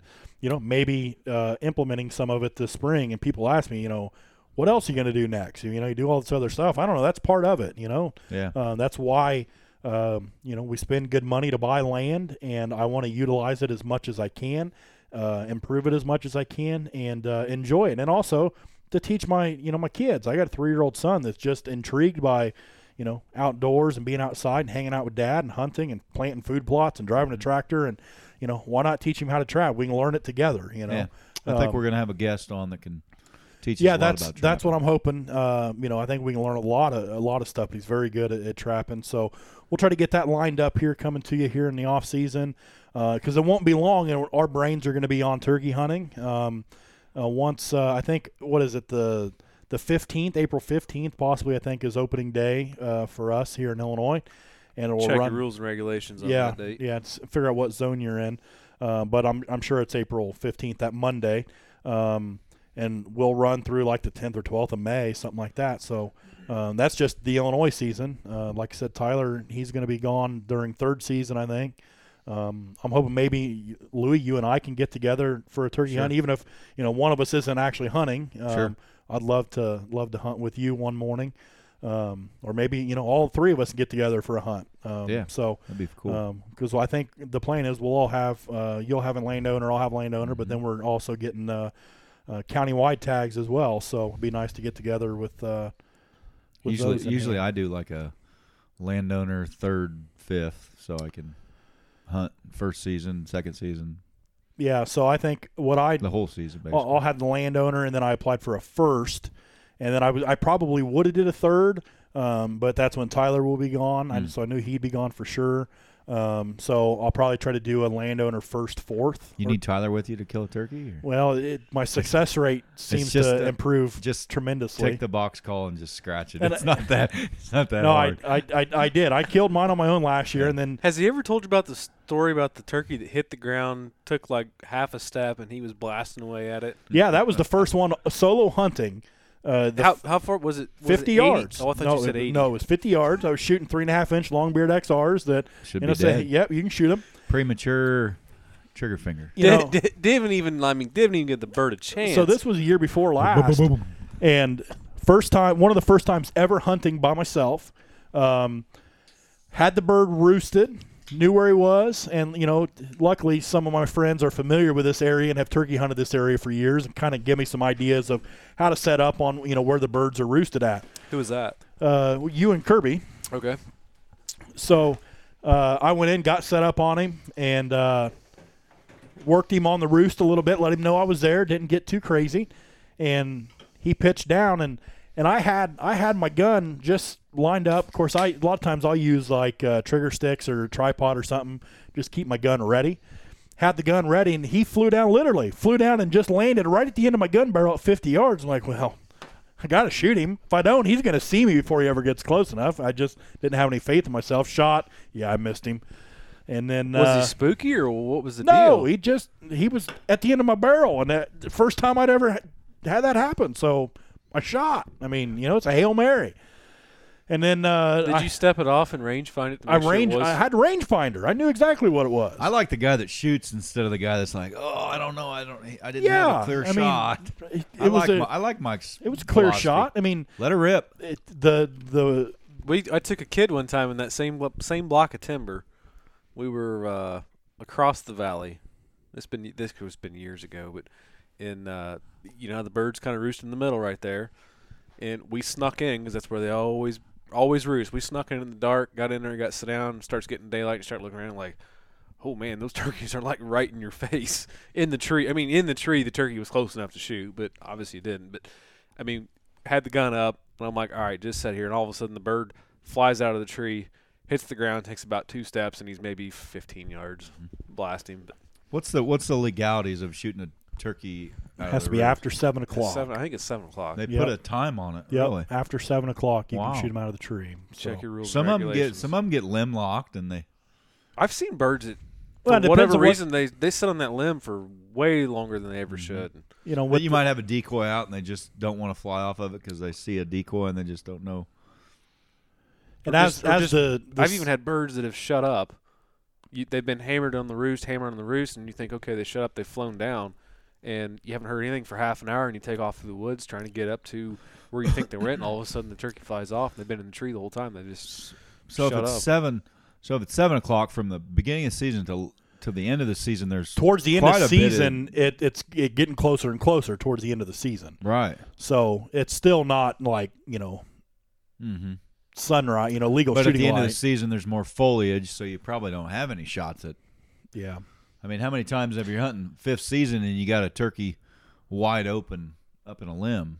well, your days No- should get longer. Yeah, actually, it You're, should. you're more probable. You're more probable to have that late season. early season, not No, late season. late season.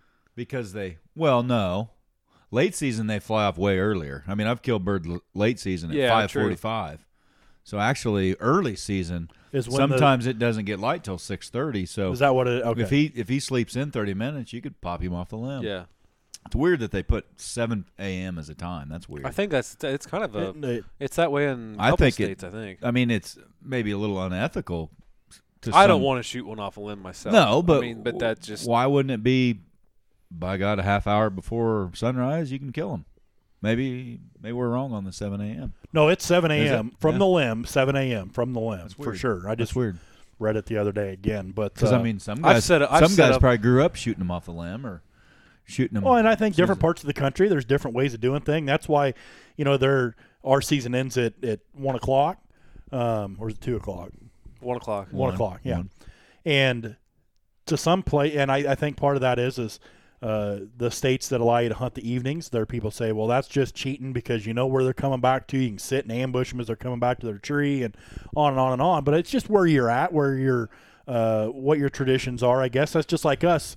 You know, there are still places in this country where it's legal to run run dogs for deer. You know, Sure. to chase deer down. And you talk about that around here, people will be saying that's crazy to do that. You know, who would ever want to do it? Well, when that's your tradition, um, then it's it's a different a different perspective. So I've had you a few times I've set up knowing where birds were roosted the night before and go in. I didn't like know the tree they were in, but thought they're in this area and I go in, I'll set up and They're gone.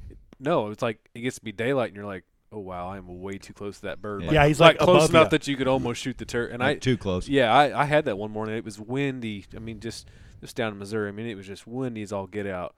And I'm walking in. I'll, I stop. I'm like, man, I think I just heard a turkey gobble. I mean, it was that windy where I was like, I don't know what that. I think it was a turkey gobble. Didn't know where it was. I kept walking a little bit, and I hear it again. I stop and I look up, and it's like literally above me is this bird, and I just sit down. And then he flies out in the out in the pasture, and I jump up and run to the tree, which was 20 yards from me that he was roosted in, and spun around the front, calling right back to me. But Yeah. one of those that it was. I mean, yeah, you could you could you have yes for Yeah. sure could have killed a turkey out of a tree, but Yeah. When you're that's just not. When you're under them and you can hear their droppings hitting the leaves, you're You- a little, you hear little 'em- too close. you you hear them drumming way before they're gobbling. You're well, like, just "Yeah, this just this last close." year, um, I was hunting just off the yard. I mean, just you know, 15 yards off off my backyard. This place is paradise. It, It's like a zoo out here. So two years ago, um, I missed one in this spot again, and I, I worked this one good. I mean, he I knew an area where he was at. I went and I got set up again right off the backyard. Um, he pitched down. He was just over this little ditch on the other side, and you know I'm working him, working him. He's walking a big circle, and finally I talked him into crossing the ditch and coming down. And I knew where he was going to be coming at. However, I set up a little too close to the trail, and I had my gun two thirds of the way there. And he come down. He got down this ditch and back up and in a hurry. And he walked behind a little four inch tree. And I thought I could, you know, get my gun on him. Spooked him, you know, took a hail mary shot, missed him. And then that I also that same year I was getting ready to leave for work one morning. I look out and there's a, a long beard and two hens out in my driveway by my garage. So I went back in and got my turkey hunting stuff and went back out, and they were going away from my garage towards the backyard, and I got around and um, beat the hens.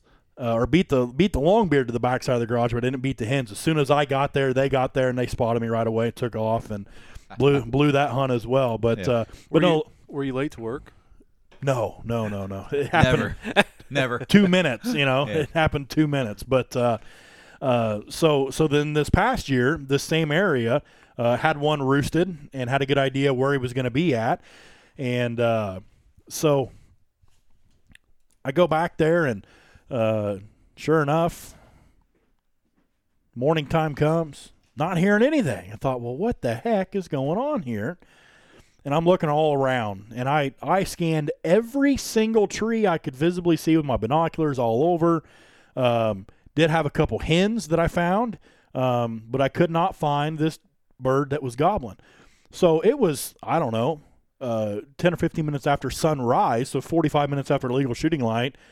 I finally said to heck with it, and I stood up, and all of a sudden, right above me, this bird took off, and there had been a bird in a tree right above my head, you know, 20 feet above my head this whole time. And for some reason, I don't know if maybe he had seen me. I don't know why he stayed in the tree as long as he did that morning, but literally it was a half hour or so after legal shooting light. I hadn't, I couldn't find this gobbler, and I stood up, and as soon as I took a step, he flew out. He was right above, literally 20 feet above my head. Um, so lesson learned, you know, you just you you stick to where you're at. So Yep. Yeah, I mean that's one of those. I mean the other thing too when you're turkey hunting safety. I mean, uh, yeah, be sure of your target because I, I mean a little short story here that and I won't name the farm or the people, but I was uh, turkey hunting one morning and I had a bird on a point. I went down to the point. He was gobbling. He was gobbling. He'd shut up, and it, and it's getting daylight. It's still kind of like, you know, I mean, it's like okay, yeah, you can see, but it's getting daylight. And I've got the gun on the knee, sitting there, you know, waiting, and and all of a sudden I hear just crunch, crunch, crunch, slowly coming. I'm like, all right, you know, I'm thinking maybe he hit hit the ground on the hillside, and he's just coming up. I'm gonna come up at the field edge here, and about that time I see something white, and I, and I get down on the gun, and about that time I'm like, wait a minute, something ain't right here. And I mean, I and I don't remember if I had safety off or not, but all of a sudden I look down my gun barrel, and I've got somebody's white face coming up at me. Wow. I mean, and, and I'm, but that's how accidents happen. But Yeah. at the end of the day, what happened was was the person that's coming down my gun barrel was coming from the neighbors, crossed the fence, trespassing, going up, didn't care. Sure. I mean, very, Well, very, very well could have been one of those mornings that three seconds later, somebody couldn't shot in the face. And I mean, I'd, Yeah. I'd have had time, hard time living with that. But that's always, you know, we all get out there and kind of that reminder of be And sure had- of your target. I had the same doing. thing happen uh, a couple years ago, and I was hunting midday. It was late morning, midday, and uh, I just kind of went out to an open area where I could see, you know, a lot of different places, and just doing some random calling and stuff. And all of a sudden, I look 70 yards from me, and uh, I could, you know, hear something. And I'm watching. I'm like, what is going on over there? And all of a sudden, up from the the timber, I see a turkey coming up. I thought, oh shoot! So I'm getting my gun ready.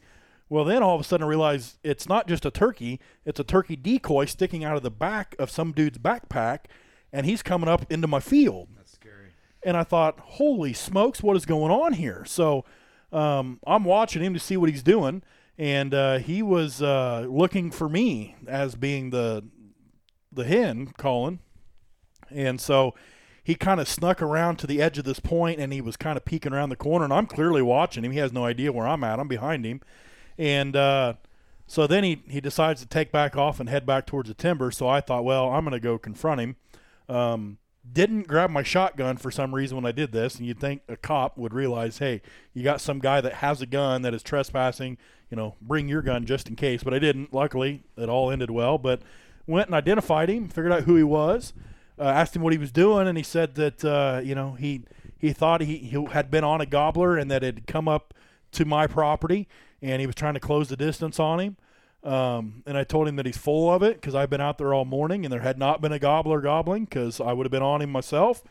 Um, and you know, got to you know a story about uh, how he thought uh, somebody else was leasing my property. He knew that I owned it, but thought somebody else had leased it because he always seen his truck in my property all the time, and that uh, he thought that would be okay for him to hunt it then because somebody else was leasing it, um, which obviously did not uh, was not the case, um, and did not end well. And I did uh, pursue legal legal charges on him, and um, hated to be that guy, but man, this could have ended well for or not ended well for a lot of people. and that's the thing. If you're going to be out there turkey hunting and you're going to be crossing fences, make sure you have permission. One, just because it's legal, you know, it's don't be trespassing. But for two, if if you don't know who's hunting this property that you're walking on, uh, I don't think I want to be walking through there in full camo, stealthy, you know, trying to find uh, this noise. So um, let's not get ourselves shot. It's not worth it over a turkey. So This has been a great podcast, Mike. We've It's- heard we've heard the longest doe hunting story in the world, There she was, Yep. standing and the, broadside. and the turkey safety's getting pretty lengthy too. yep, yeah, well, It's good. Turkey, No, it's- turkey season's coming We're making up. up for lost time. yeah. So it's there's a whole reason. There's a reason I started a podcast. I like to talk. That's so right. if I didn't like to talk, I probably wouldn't have started a podcast. You do so a good There job. is no Um, doubting that. yep. So we, we all agree. no, th that's that's the number one thing. I, I enjoy talking about it, and uh, looking forward to doing some more. Hopefully here in the future. Uh, the Deerland podcast is down, but it's not out. So uh, we still got a lot of great ideas, and uh, hopefully we can bring you some regular content coming up here in uh, in the short uh, the short future. So. Uh, anybody else have anything else before we wrap things up here this evening? Just a can't wait for this spring and shed season coming up. We ought to do a little shed, uh, maybe get together and do a shed rally. Shed. ra- I'm looking forward to a little bit of burning. And we yeah we That'd need be- to yeah, we got to be be another habitat topic. stuff. Yeah, and that's another. That's the one thing I wanted to get into was, you know, this whole government shutdown kind of put the the the screws into my plan of, for one, getting paid for habitat work I did last year that I've submitted my receipts for, but yeah. trying to get new stuff done. I mean, it's just been a, a pain in the neck. Luckily, I did hear from our uh, district uh, conservationist and touch base with me and let me know at least what was going on. Another another ordeal there, Yeah. but uh, yeah. So w- that's going to be another thing on the mind is some habitat improvement and. And Tyler is itching just to start going out and Get that drip torch out and just Mm. throwing throwing out the Boy Mix Scout that juice. gas and diesel together and let's light it up. Yeah. get a get a plan. So uh, that Yeah. will be coming on the pipe. Hopefully, the weather cooperates this year because it sure didn't last year. We never got it done. So, um, all right, guys. Well, that's going to wrap it up here on this episode. Uh, thank you guys for listening. Uh, we hope that uh, you're still enjoying what we're bringing you. We're going to try to keep uh, bringing it to you on a regular basis here, if at all possible. So make sure you check us out on Facebook, Instagram, uh, Twitter, YouTube. We're we're all over the place. Deerland Podcast, the DeerlandPodcast.com. Give us some feedback. Let us know what you think. Anything that you would like to see improved, or maybe something for us to talk about that uh, we haven't, or maybe we've talked about it, but you want to hear us uh, go a little bit deeper on a particular subject. We would love to hear that from you. So until next time, we'll see you then.